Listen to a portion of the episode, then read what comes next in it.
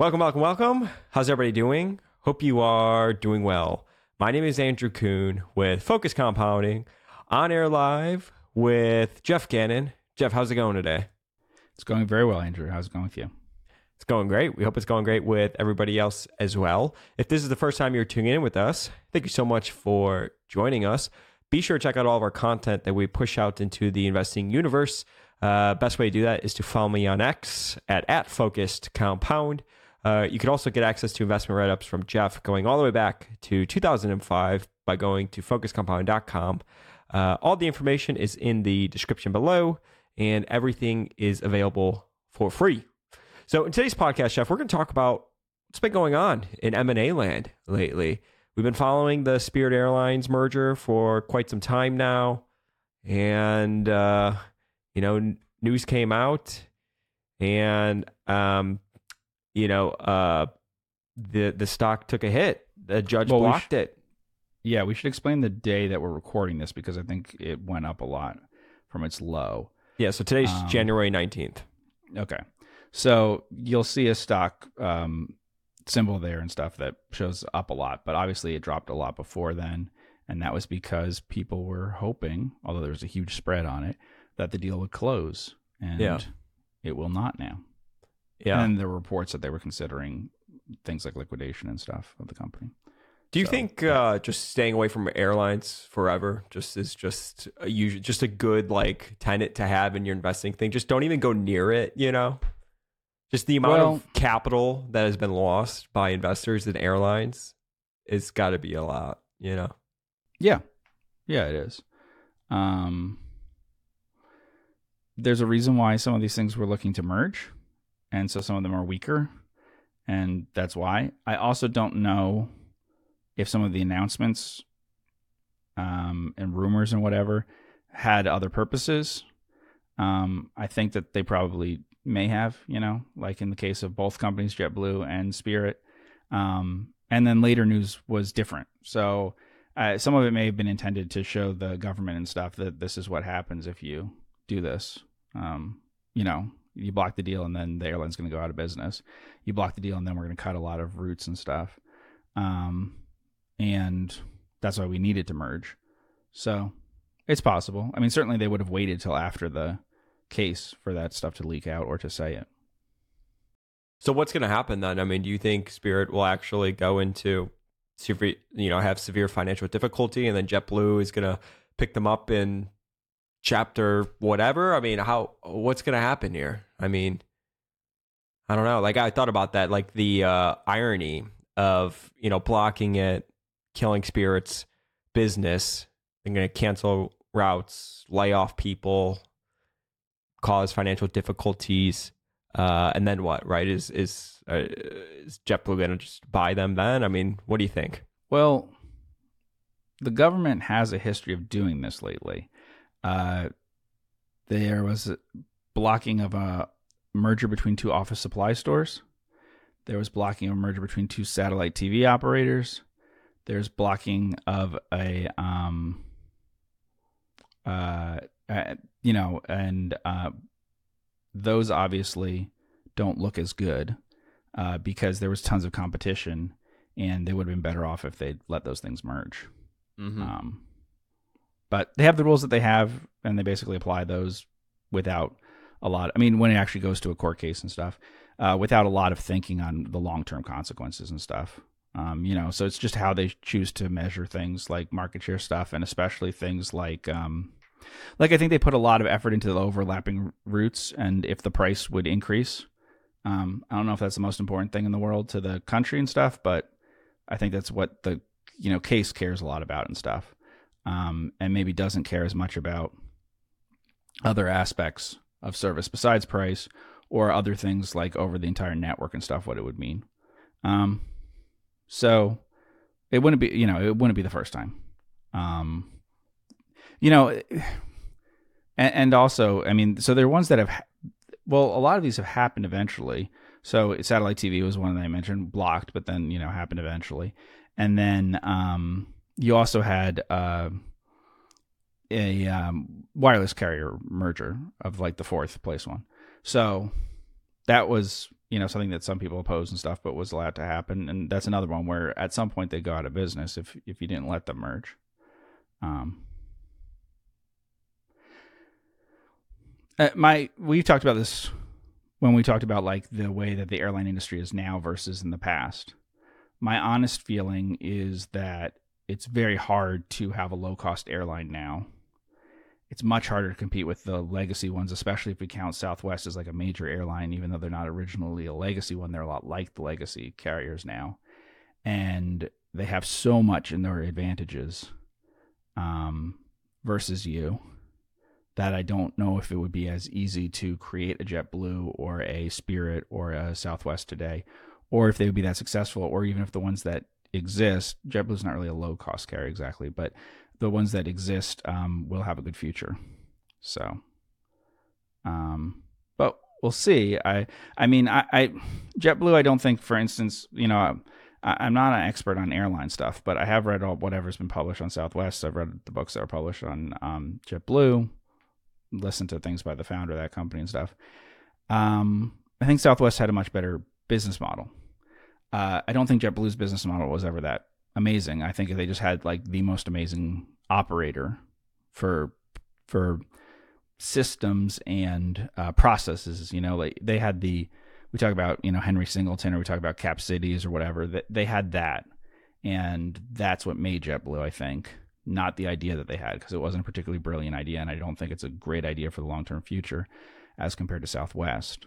Um, Spirit, I don't, I, I, don't know. It's it's not a time that was as good as when Southwest was getting started. I don't know if their ideas make as much sense, um, either. So, what about Hawaiian Holdings?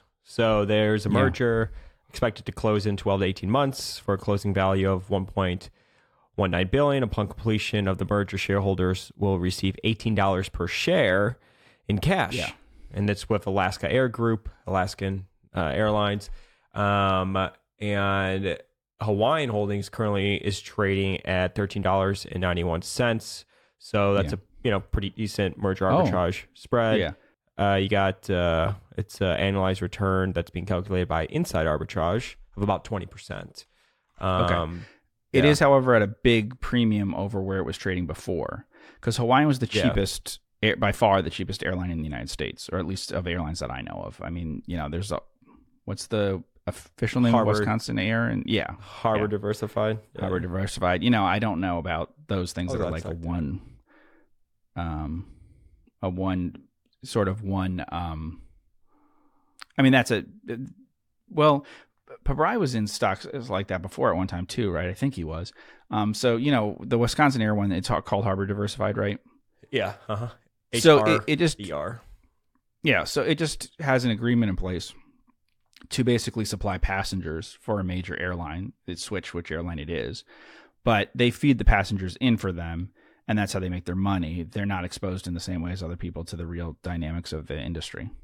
Um, so it's just basically a way for a major airline to secure passengers, let's say in Chicago from uh, Wisconsin, and they switched who it is, um, but it just switched from one of the big four to another one of the big four. Um, so, and so, I mean, that one's interesting because, like, I saw people doing like liquidation analysis of it and stuff, and I looked at it. Um, and like I said, I'm not an expert in airline things, so I I might come to a different conclusion that's very wrong. But my interpretation is that the planes are worth less than nothing. Um, they're very inefficient. They weren't originally meant to be commercial um, passenger service. They they were the hope when that plane was created was that it was going to be used for business, um, private, and then it was changed over to be used for um, commercial airline stuff. I think they stopped making them 25 years ago, and I think they're expensive and inefficient and stuff to operate. They have gates and they have a scale in that they're going to sign one agreement. They're not going to split who they're signed with. So if Delta loses them to United, United, you know, whatever, um, they're going to they can bring everything over to one or the other. It's like having a to me, it's more like that they own a, a tower and they're saying, you know, we've got room for, you know, in, in that case, you might say we've got room for, you know, a uh, a Verizon or an AT and T or whatever. But if someone doesn't take it, then there's no room for you know you the third one or whatever. And so that's to me more what that business looks like. Um, and I wouldn't look at it on the basis of like liquidating and stuff. So anyway, the the point with Hawaiian is um, it was in really bad shape, uh, and if the deal falls through for any reason, you'll lose a lot of money because it presumably fall at least to the per, to the price it was at before, which was very cheap. But In the fours. Hawaiian, yeah, but it, it had been a lot higher before, and this was a company that earned a lot of money in the past. But it was in a fare war with um, that it could never hope to win if the other company stayed in it with Southwest. So Southwest decided it was going to enter the Hawaiian market. And for instance, I uh, use Love Airport, you know, and so they have they have had a billboard there, you know, of how cheap it is to fly to Hawaii and stuff. And so they decided to make that their um, entry into it. And um, in their history and stuff, Southwest has certainly tried to go into some places and then backed off when it didn't work. Um, but they have also have a history, certainly early in their company's history, of really hitting a place hard and taking a lot of the market share fast. Um, so, and Southwest has tremendous financial strength. Hawaiian doesn't. Southwest has tremendous diversification. Um, Hawaiian doesn't. So if their goal was really to like put them out of business, then certainly they could accomplish that. Um, they say that it's also that uh, passenger traffic from Japan hasn't improved, and that's an important part of their business, obviously. Um, since COVID, Japan hasn't bounced back the same way that other things have, and Japan's huge for the the tourism in Hawaii.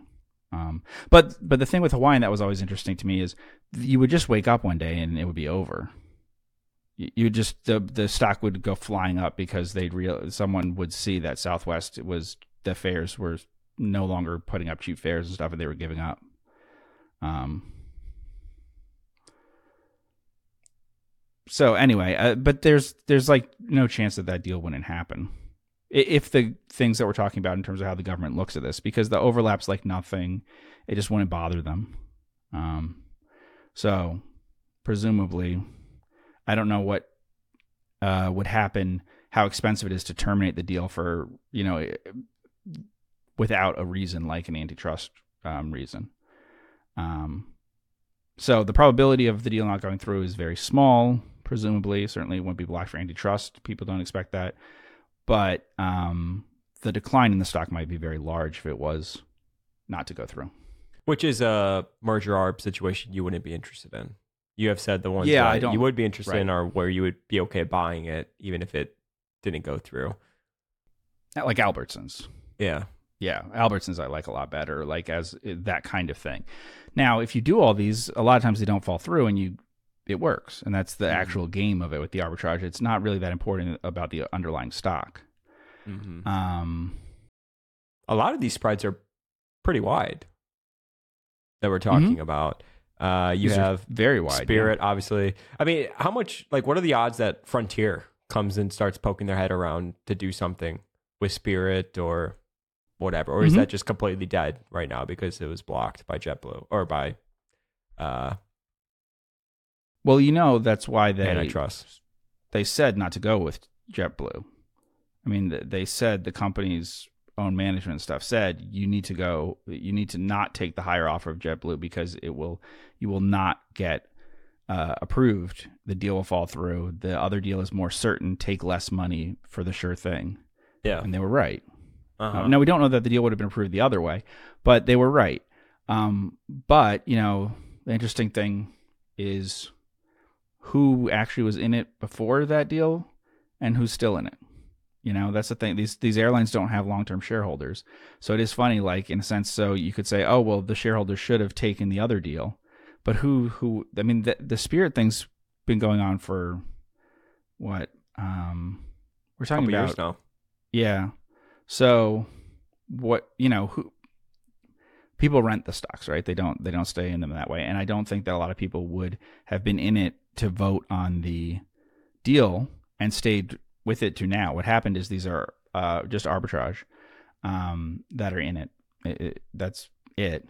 And so it is funny. So like their decision to go ahead with that. Now, they never got full value for their stock if they sold out though because the spread was big. But at times the spread was a lot smaller. Um, so some people might have sold out and gotten pretty good, but obviously no one ever got the price that was promised. Um, but their decision to do that really hurt people who were in the arbitrage things more than it necessarily hurt themselves. Although, like I said, maybe they would have gotten a, a tight spread in the other case. Mm-hmm. Mm-hmm. What's this? MIXT? Is that MiX Telematics? Powerfleet Mhm. Inc. Mhm. Uh, looks like the spread on that uh, it's also pretty big. It's a stock that- deal though. Is- oh, it's a stock deal, yeah. Expected yeah, to close in the first quarter of 2024 for a closing value of 140 million in an all stock deal. Right. I, Yeah. I don't want to sound too negative here, but there's a few reasons why the spreads on things are wide. Yeah. Sometimes it's because there's a chance the deal will fall through and stuff. Sure. yeah. But on partic- particularly very stale deals, what was happening in the case of Spirit, for instance, is you notice the stock would sometimes go down when their the the airline business was going down and things, not just when there was fear about the antitrust, because they start to be concerned of what happens, how far can the stock drop Yeah. the floor that you were promised, if you're thinking that it's only going to drop to what the stock was at before the deal, which is a reasonable thing to expect with good businesses, right? Like it's in play and everything, so why would it be lower than that? But if the business has deteriorated a lot, then the price might be lower. So you saw that with the bank deal that fell apart, it was a huge decline, but that's because there had been a banking crisis basically in the middle of the the um the deal being out there, you know? And so same thing with the airlines. If those deals fall apart, it could be a lot worse. Um, so I don't know if if that's a factor with MiX Telematics, but it's obviously a super cyclical business, or I, I would say it is. The Albertson and Kroger deal. Analyzed return 121%. It's a pretty widespread as well. This Yeah. is a I- company look- you'd feel comfortable owning if it doesn't go through. Yeah, yeah, and it's not for any math reasons. Here's my feeling on it. Um, I think it.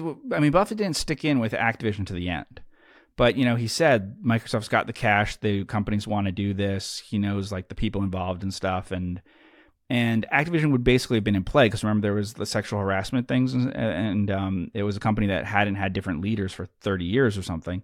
So realistically, although they don't say this, they probably were thinking about selling the company and resolving that issue anyway. Like you know, once it was that was happening, so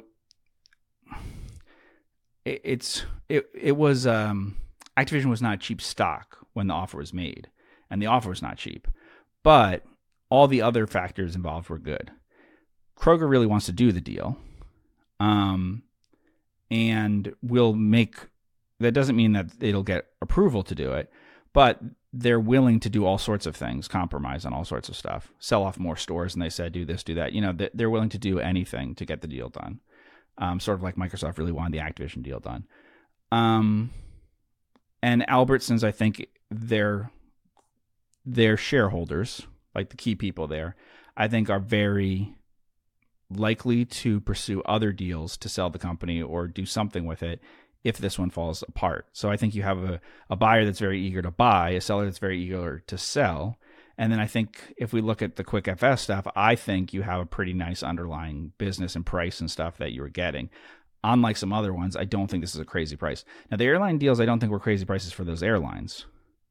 But um you know, take Activision, take iRobot, those things, those are high multiples and everything for the stocks that those companies are offering.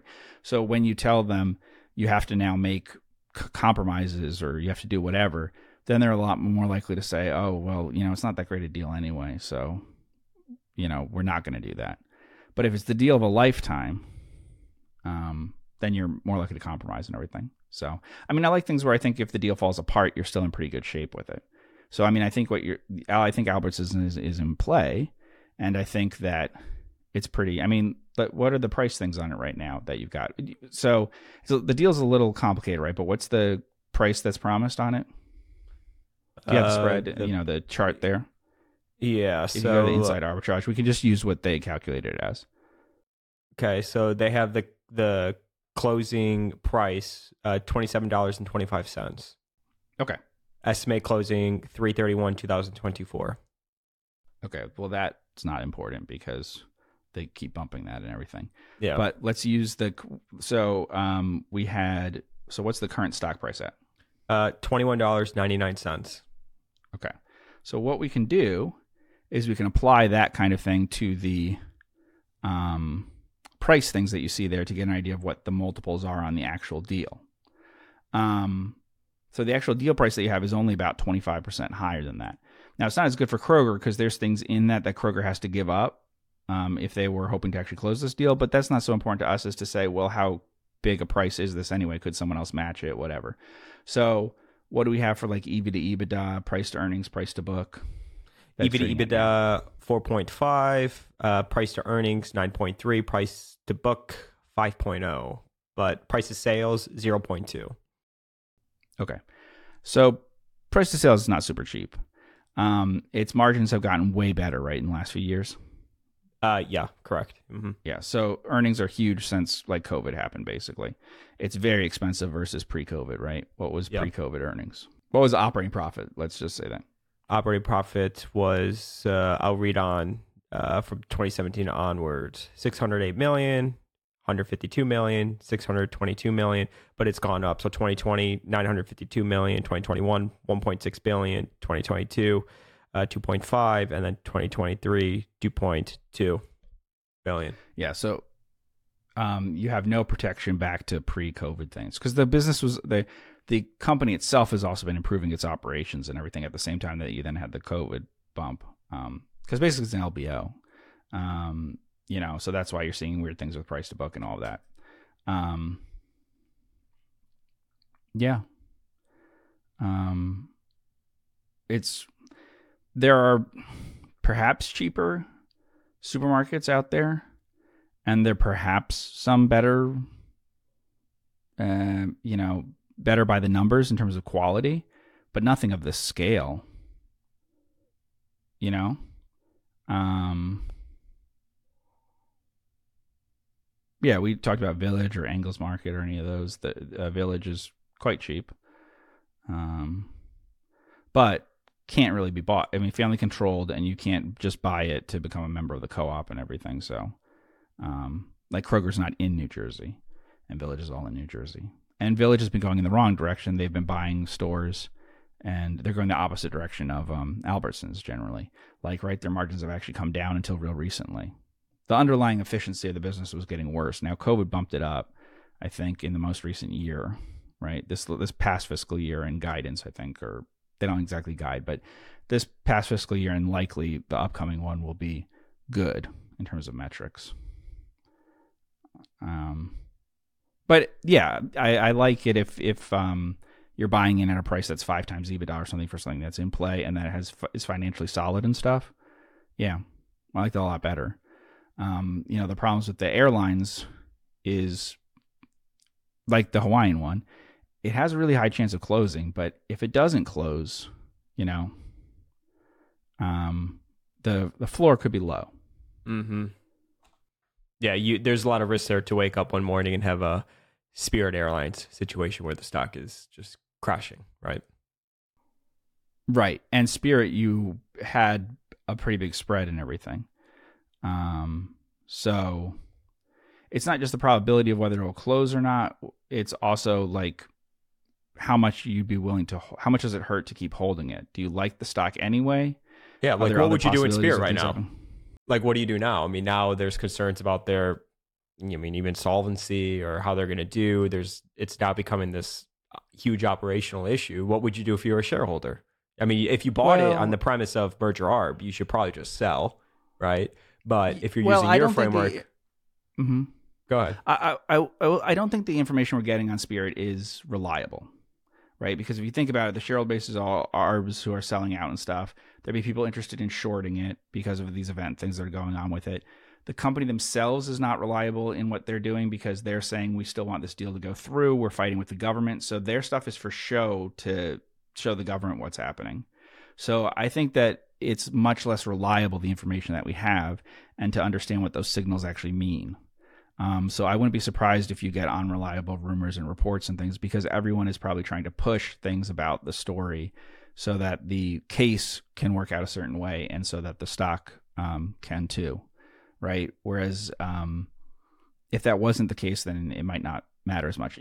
Um, uh, the, so I would be cautious about that. Um, the downside is zero. So I mean, that's but you know, it, yeah.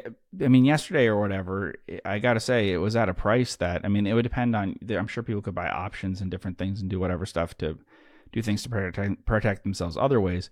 But um, there is a point at which you know you know how far it can drop, and there's a ton of scenarios in which it could go up by as much as it could drop. If this was a five dollar stock, there's scenarios where it could be worth ten dollars.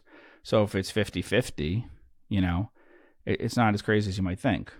Um, you know, when people are very sure that the deal is not going to happen, whatever, sometimes there's a big spread. But also, what can happen is sometimes when people feel very sure that they don't see any way that things could get better for the company, you get a stock that goes too close to zero. And you have to remember that there couldn't still be strategic value to these things. Um, so, and there are companies in the industry that have the financial wherewithal. Like, so we were talking about movie things. There, the only answer for AMC would be bankruptcy, because you know that even if it was totally allowed, which it would not be, if Cinemark wanted to do a transformative deal to merge with them, Cinemark would be afraid of having those debts on its balance sheet. There's leases and things that these companies use anyway and stuff. So without going through some process to restructure that stuff, they're not going to just do a merger with someone because there's no one in the industry that's 10 times bigger and has this amazing balance sheet and stuff. But the reason why Southwest probably doesn't mind uh, fighting with Hawaiian the way that they were is because they're very secure in their financial position and they're way bigger and everything. Um, so there are bigger airlines and stuff that could do something with Spirit. So it's not impossible. I, you know, I don't know how great the strategic value is and stuff. Even the JetBlue stuff, they were intending to change a lot about it. Um, about the way that it operates and everything. So, um, so out of all of the ones we spoke about today, Albertsons is the M and A situation you'd be most interested in. Yes, but there's a lot of opposition to it. It's very possible that it will never close. Um, but I still like it. Yeah, the stock.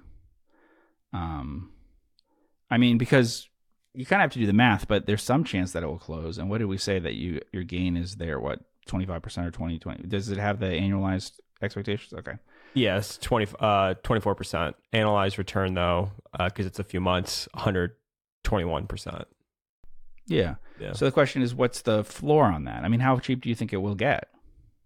You're starting to price in things with the EV to EBITDA and everything that are like the market's not the market's saying, well, their their earnings will decline you're it, when you're saying the deal will not happen there's some percentage of that or whatever. Think of it as like a gated thing that has to pass each of these logical arguments.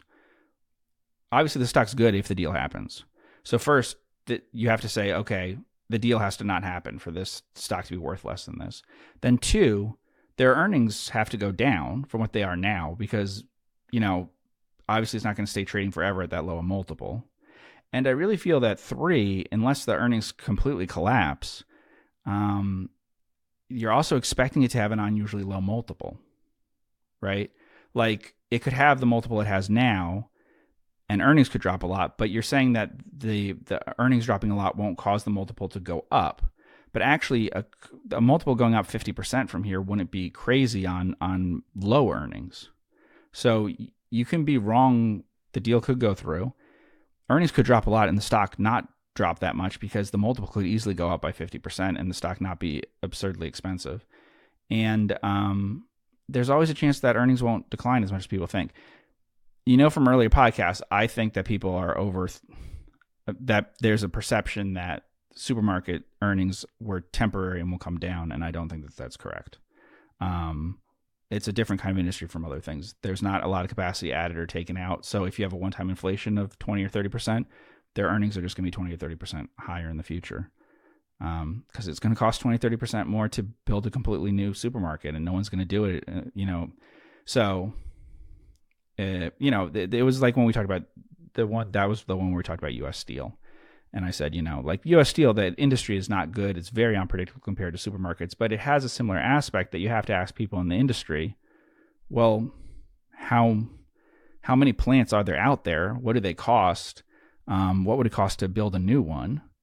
Um, at some point, you can't really value the business at all that much lower than what it the cheapest way that someone could expand, because someone in the industry is going to want to expand. So, what's the cheapest way they can acquire or build or whatever? And uh, you know, so like look at things like capacity and stuff. Um, so I think that the the supermarket one to me is just it's not it's not like airlines. Um, it's I don't see how you could change the supply demand situation all that dramatically.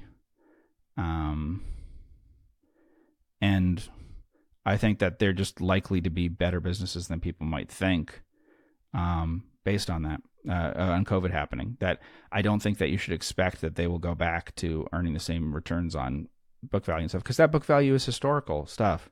They didn't write up the. I, I, totally agree that it would be that way if they wrote up the value of their um, assets and everything to reflect accurate market values today or to reflect inflation, however you want to put it. But they don't adjust their balance sheet to reflect what the market value of things are now. So when you're seeing that it looks like they had surging revenue and stuff, that's not because they sold 20 to 30% more. You know, what were the increases in COVID to now in terms of revenue at this company? Um, I mean, in 2019, 60.5 billion in revenue. Uh, 2023, 77.6 billion. It well, wasn't. What like, do we just have like year over year revenue growth for 2020, okay. 2021, 2022. 3.2%, 11.6%, 3.2%, 8%. So that's huge. Uh-huh. I mean, a year where you have 11% or 8%, that, that happens in the 1970s, it happens in the 2020s, but otherwise it doesn't. The, there's no growth in this industry at all. I mean, people spend less and less of their disposable income over time, so it doesn't even match GDP growth. We're talking about closer to population growth normally. So population growth plus inflation. That's all inflation stuff that you're seeing. Um, and so all I'm saying is in those years where they went up 11% stuff, they didn't write up their assets by like 11% or anything. So what you're seeing is just they selling similar amounts of product at higher prices causes that to happen. Um, you know, and if you look at Village or something, like if they could have margins like they had 10 years ago or something, it would be an incredibly cheap stock.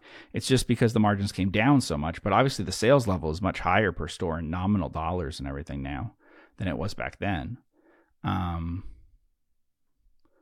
yeah. So I, I just, I think that it's not, you, you either have to use these more recent earnings or you have to actually go to people who know it in the industry and stuff and say, okay, Kroger wants to open a new store.